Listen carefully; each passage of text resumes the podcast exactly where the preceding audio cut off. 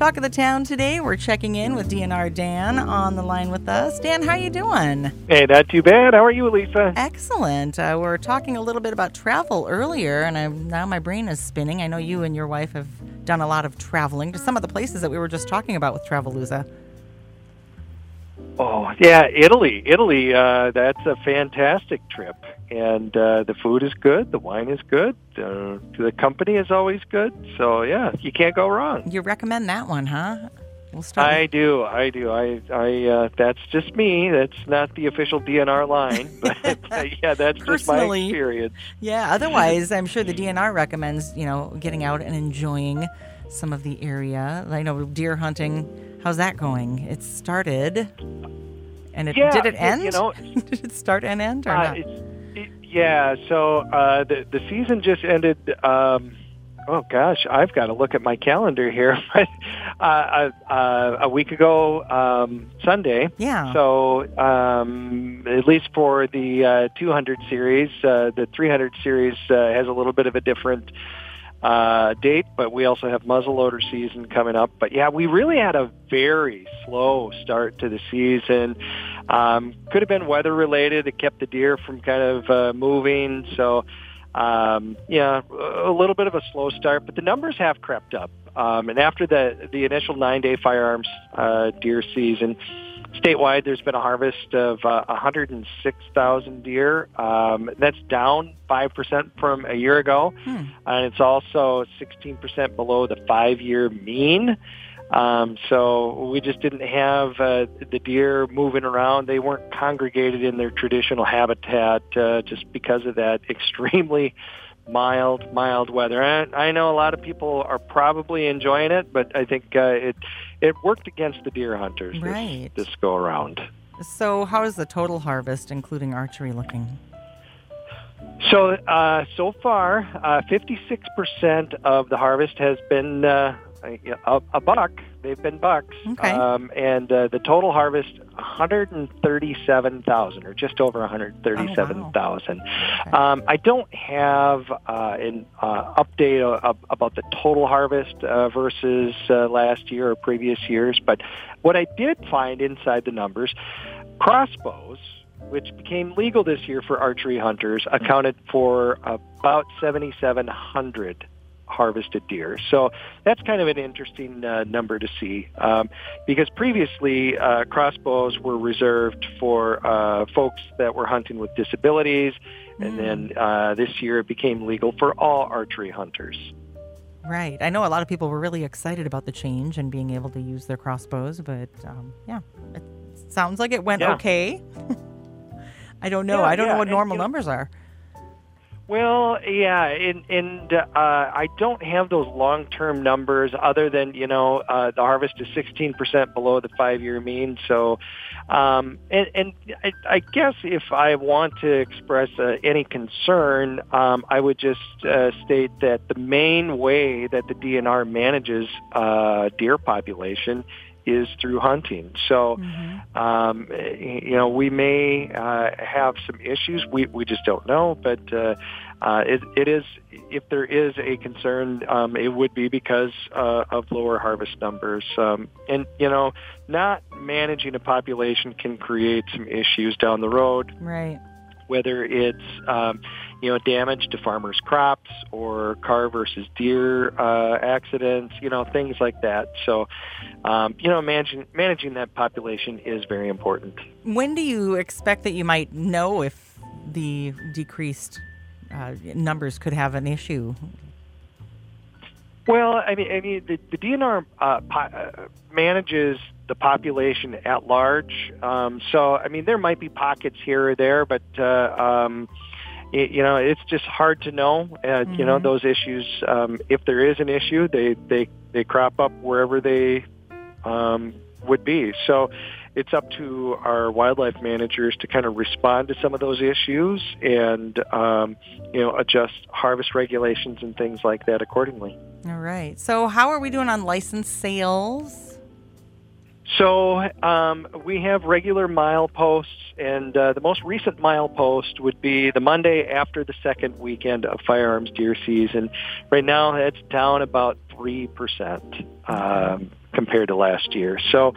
Um, not exactly the you know the best news that we're looking for, but uh, you know still we have more than 400,000 Minnesotans every year uh, out in the field, um, you know, chasing deer. So it's uh, it's still a, a big time uh, uh, pastime um, for Minnesotans.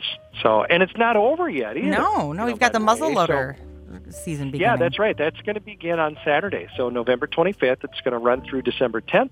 Um, one thing to note too: hunters who have an unfilled antlerless permit or a bonus permit may apply that to the muzzleloader season if they purchase a muzzleloader license. Okay. All right. That's good to know. Uh, I know the, the last time I, I ran into you was, of course, the pheasant opener, and the conditions uh, have been pretty decent. I mean, they've been dry.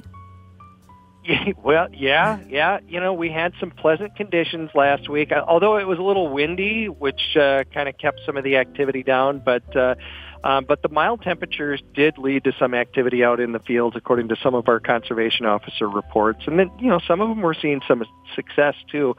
Um, and you know, the reports really have been consistent with the August roadside survey, um, which reported an increase in the overall pheasant index in southwest Minnesota. So um, it's really been uh, strong in, in southwest Minnesota, which is a good thing.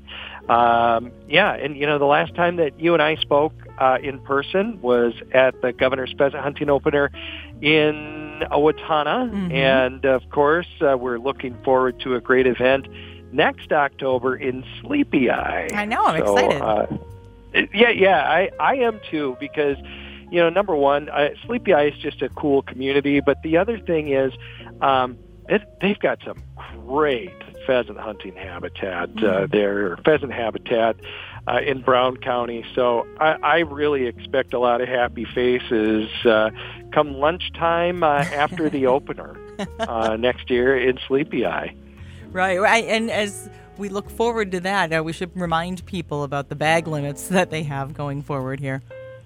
Yeah, that's right. Uh, so the daily bag limit is going to change on December 1st. It'll go from two roosters to three, and then the daily uh, possession limit will go from uh, six to nine. Okay.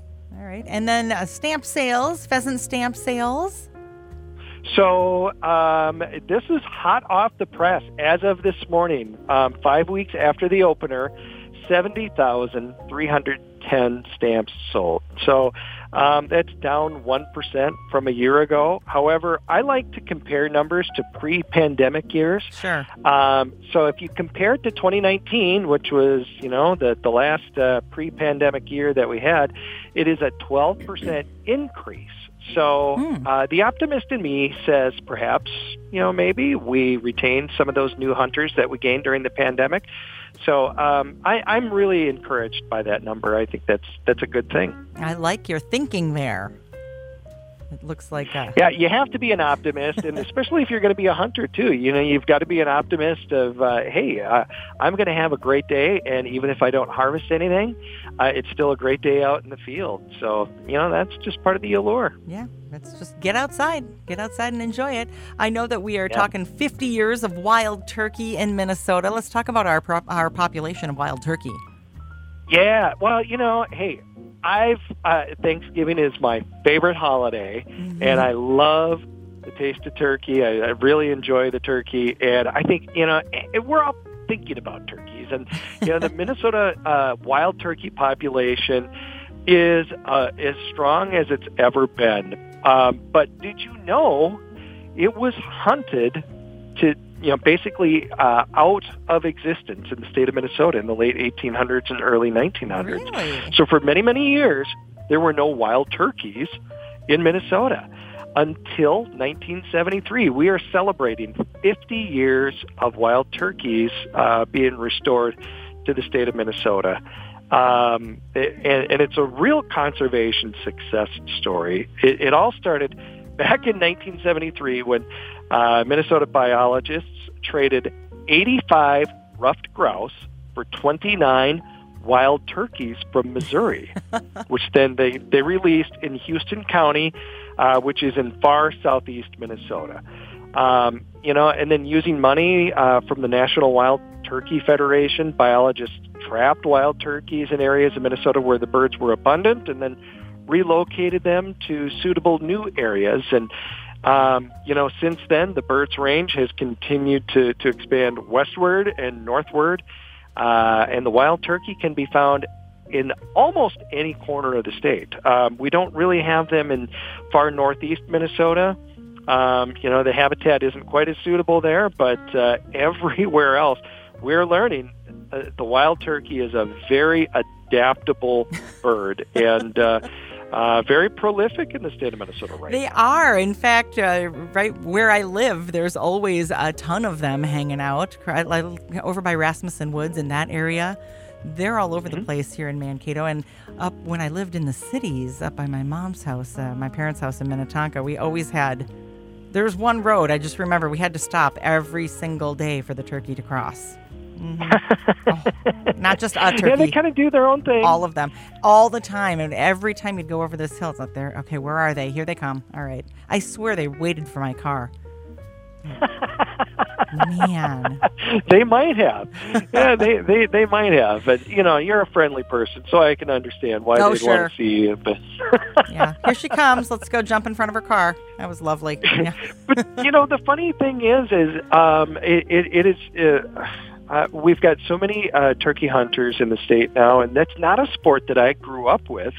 You know, obviously, and I'm going to date myself here a little bit, but um, you know, in the late 70s and and uh, through the entire 80s, at least in the corner of Minnesota where I grew up, you know, there were no wild turkeys, so hmm. there was no wild turkey hunting, and now, of course. Um, you know, it is a very, very popular pastime to, to hunt wild turkeys. So, um, you know, they, they literally are everywhere, and that is a population that does require management now. So I, I view that as a real conservation success story, and I just, you know, uh, the month of November, we're, you know, sure, it's a month of gratitude, and I'm very thankful for the outdoor, rich outdoor heritage that we have.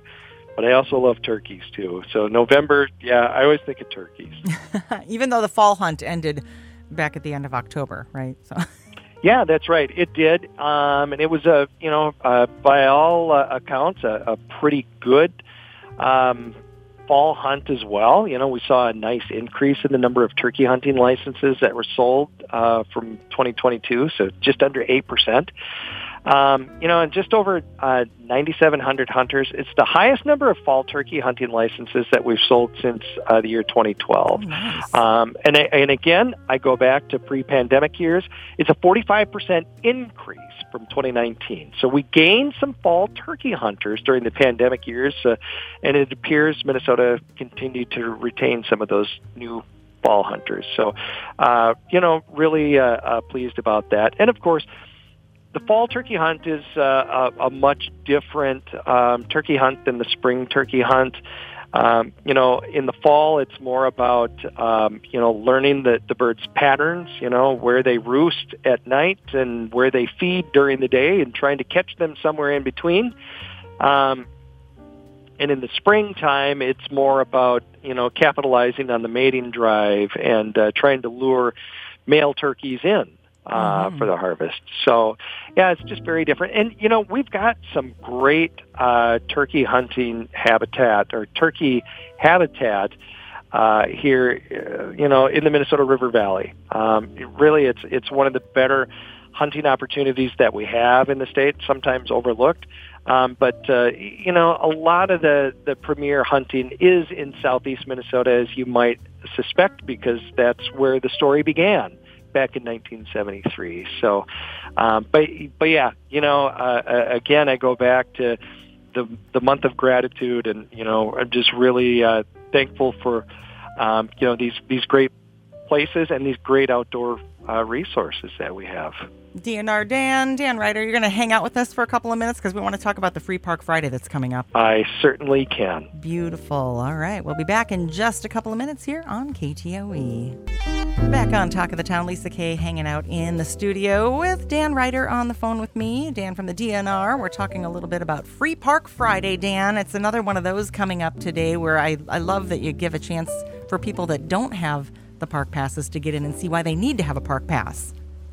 Yeah, yeah. This Friday, November 24th, uh, entrance fees to all 75 Minnesota state parks and state recreation areas will be waived for that one day. And this is the eighth year that the DNR has done this. And it all started because, um, you know, we wanted to give Minnesotans a healthy outdoors alternative to shopping on Black Friday. Um, and, you know, it gives park visitors a chance to walk off what was probably a large holiday meal the day before. Mm-hmm. Um, it's, you know, fun fact here: a Thanksgiving meal averages 4,500 calories. Oh, no, you didn't just do that to us, did you? well, and let me just say, I am probably an overachiever when it comes to that number. I love Thanksgiving and the Thanksgiving dinner. so, walking is going to burn about 300 calories per hour. So, uh, that's just a really good way to, you know, burn off some of those uh, extra calories. And plus, you know, just being outdoors, it it's good for you uh, mentally, physically. You know, uh, there's just so many health benefits. Whether it's improving mood, uh, it enhances creative thinking or problem solving. Uh, it builds a sense of camaraderie. You know, if you're going to have a house full like me, um, it's a good opportunity to to just get everybody out of the house, but yet doing something together that's fun. Um, and it looks like the forecast is going to be friendly to that. And, uh, you know, it's also an opportunity just to introduce uh, someone to something new. You know, for example, I've got family coming to visit from Iowa, and uh, they've never been to Minneopa and seen the bison. Yeah. Um, so I mean, I, I, that's it's a perfect opportunity to introduce them to something new.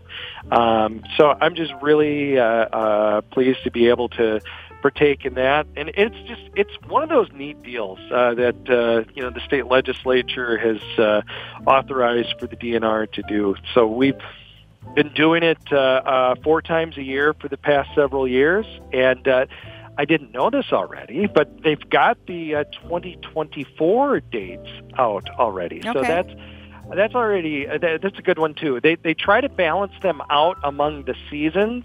So um, for the winter edition next year, it'll be actually on Martin Luther King Jr. Day, uh, which is Monday, January 15th.